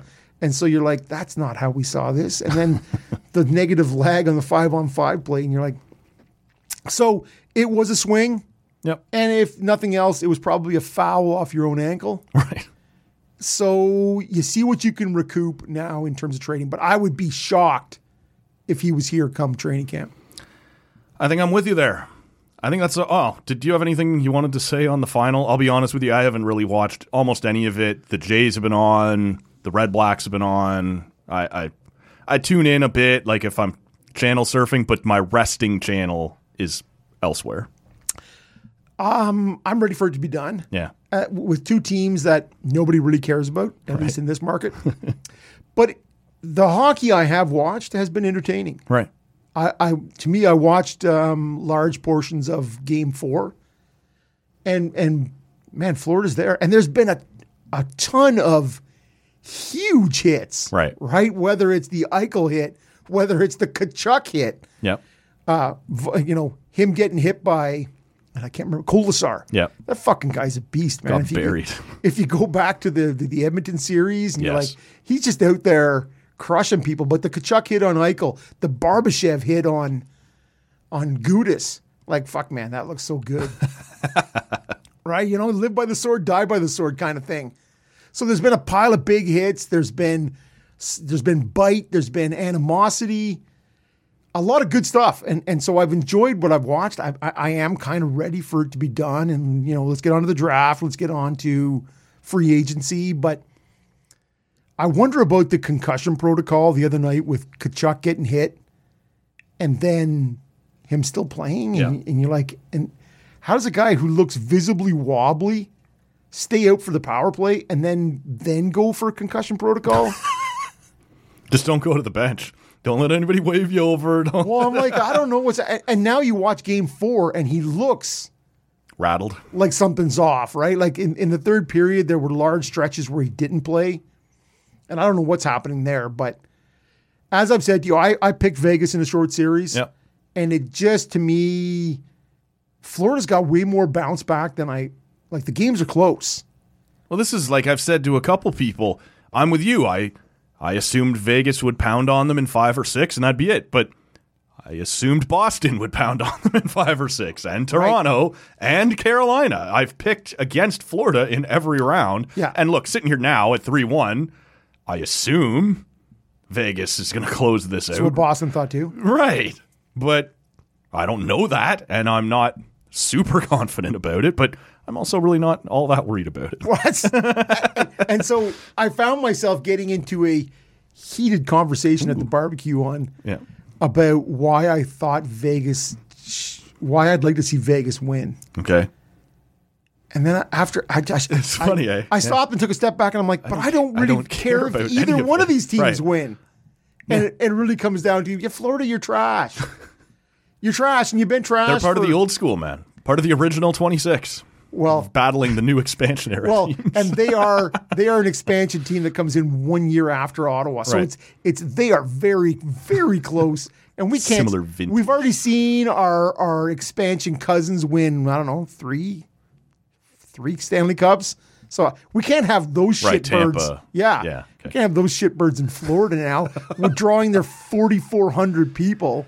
Is it, is it Bill Foley who owns the Knights? Yeah. I think is his name. Yeah. He said, "Fucking balls on this guy." You know, before the expansion draft, we'd like to build a championship team within six years, Yeah, and they go to the final in that first year, and everybody's like, "Holy fuck!" Like look at that guy. maybe they did it, and then they don't. They sort of fall back, but they've never been bad. Like they've all, the whole time they've been they a missed the playoff playoffs team. last year only due to injury. That's right. That's right. Uh, but they'd been to a, the conference final again, and this will be Three times the conference final. year six. Yeah, And Well- so you kind of go, And that story is, yeah, Bill Foley pulled up to somebody's dock in his fucking, you know, like, okay, right away, you're, a- I hate you already. and your saying, yacht. I'm going to pitch this idea. And you're like, "Psh, get the fuck out of here. Somewhere out in Kelowna. You're like, I, I don't, whatever. I, I, but there they are. Yep. And, and as I said to you, I don't know, last week, the week before, for six years, Vegas has supported the team and Mm-hmm. they have taken it in as their own team. And so, Yeah, you were the one you mentioned on last week's show, the the Vegas reporter I who drank a said lot before the show last week. I have very little recollection. a Vegas reporter who said this is a hockey town.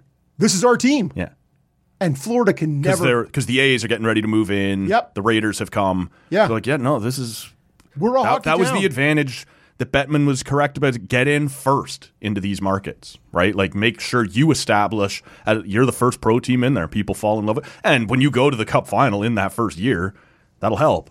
But it's interesting to hear them go, no, this is a hockey town first. Yeah, and I love that. and, course, and man. so right away, that gives them a, a, a much bigger leg up than, than like I said, the Johnny completely fucking Panthers. well, and the Panthers. Who you know, my dad saying, "Hey, I was at a place in uh, in South Florida, buy ten bucks in gas and get a free Panthers ticket." I get my gas and I get a Panthers ticket, which is way up in the nosebleeds. Yeah. But I can wander down to the to the blue lines in the 100 at- with no no Doug problem. McLean used to say on Sportsnet, right? He obviously used to run the Panthers, and long after he had been dismissed, he kept a place down there. And he said there was a bar that he used to go to across the highway from the arena, and he would say literally, like in February, "Can you put on the Panthers game?" And the bartender would look at him crazy, like the NFL season's over. You're like, it's right there, like right across the street. There's an NHL team playing. Not the Carolina Panthers. Right. Could you please put on the Florida Panthers game that we can see from your window? I'm looking at well out the other window is the American Eagle and whatever else at Exactly, the the outlet mall. mall. Yes. So it's really hard, man. I'm I'm trying to cater to this mother and 15 year old daughter who are excited about the 15 percent off at Airy. So so fuck the so Florida blow me, Panthers. you Yeah. guy with your good hair there, old man.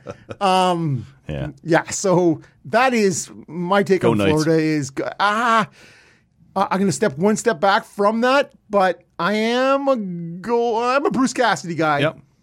and I am. I love And that. you know me, I've circled around. I'm I'm kind of on the Jack Eichel. I am not on the rehabilitation. Jack. I know you're Eichel, not. I I, am not.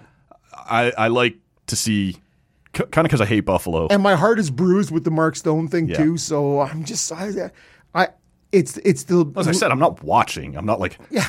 I don't Go care Knights! about. I've I don't ordered all care my- about this. I've o- ordered all kinds of their garb or whatever. hey, but one, just, one- one question: yeah, Who is going to get signed at an inflated price next year? Michael and, Bunting. and have a Leaf-centric mofo.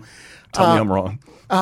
No, you're not wrong. But that wasn't part of my question. It was where is the buyer's remorse going to come greater in terms of of commitment, both in money and term? I'm going to give you two names: Okay. Hmm. Aiden Hill, Ivan Barbashev. Yeah, Barbashev feels like Nachushkin, right? And we do this every year. We pick one guy who's sort of, you know, a pretty good second line player, and he has a great playoffs. And we're like, Fourth line player in St. Louis when Yeah. he was there, right? And they traded for a f- a- they traded a first for him. yeah, now he's in the top six. This guy had like 17 or 18 points. Yeah. He's laying hits out like Yep. nobody's business. I think it's He smells like a maltby. it's probably him because I don't think, well, I don't think people will be lining up for Aiden Hill. But we had this When conversation there's, last a, year. when there's a Francois Brassois out there, why would you line up for Frankie Aiden Hill? Bressois, yeah. Laurent Bressois. Larry Bressois. Sorry, Larry Bressois.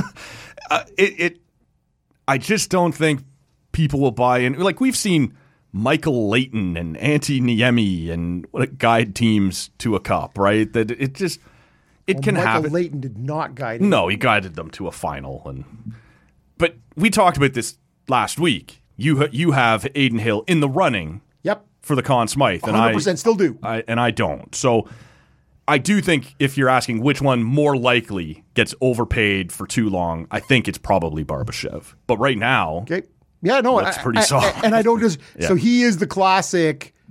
You know, I'm in a I'm in a very unique or good spot, and then someone's going to pay me for yeah, that, and then go, "Oh, I can't replicate that No. over 82 games. I'm suddenly not on a line with Jack Eichel and Jonathan Marchessault or whatever it is. Yeah. Right? Like yeah, this is it. I'm with your fucking losers. Yeah.